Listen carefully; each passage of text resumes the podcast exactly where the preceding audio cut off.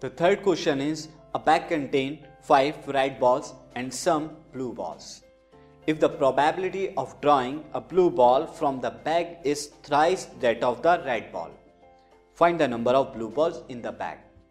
एक बैग में five red हैं कुछ ब्लू बॉल्स हैं अननोन है हमें ब्लू बॉल्स का नंबर नहीं पता बट ये कह रहा है कि ब्लू बॉल्स की प्रोबेबिलिटी ड्रॉ करने की क्या है थ्राइस है किसकी रेड बॉल ड्रॉ करने की प्रोबेबिलिटी की तो इसकी हेल्प से हम क्या करेंगे? क्वेश्चन को सॉल्व करेंगे। तो सी फ़र्स्ट ऑफ़ ऑल मैं यहाँ पर क्या ले लेता हूँ? बैग बना लिया। इसके अंदर मैंने फाइव रेड बॉल ये गिवन है and some blue balls blue balls हमें पता नहीं तो मैं एक्स ले लेता हूँ। Let X be the blue ball तो मैं लिख भी देता हूँ। Let number of blue balls is equal to in bag in bag is equal to X ये लिया मैंने। तो टोटल नंबर ऑफ़ बॉल्स कितनी हो गई student total number of balls हो गई फाइव प्लस एक्स तो total number of balls is equal to five plus x ये बैग के अंदर है।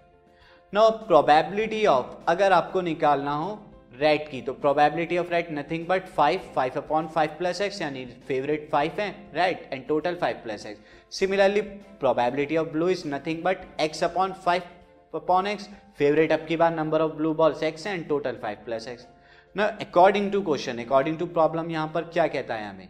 दिस ये कहता है कि ब्लू बॉल्स के ड्रॉ करने की प्रोबेबिलिटी थ्राइस है रेड के। तो मैं उसी चीज़ का यूज़ करूँगा।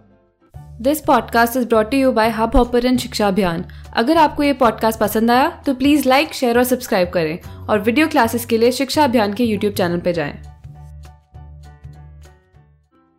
तो लिखते हैं यहाँ पर this probability of blue is equal to thrice of probability of यानी तीन गुना है रेड बॉल के निकालने की।